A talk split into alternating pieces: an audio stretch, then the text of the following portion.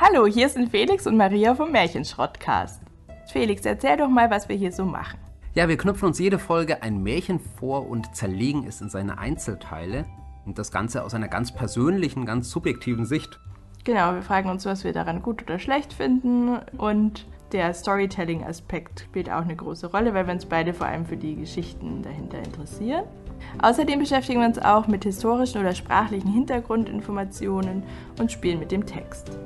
Und im zweiten Teil stellen wir uns auch ganz persönliche Fragen, die sich irgendwie auf den Text beziehen lassen und wo wir dann auch versuchen nachzuvollziehen, was das eigentlich mit unserem eigenen Leben zu tun haben könnte. Und das Ganze auf eine humorvolle Art. Und wenn ihr nicht gestorben seid, dann hört ihr vielleicht gleich mal rein in den Märchenschrottcast.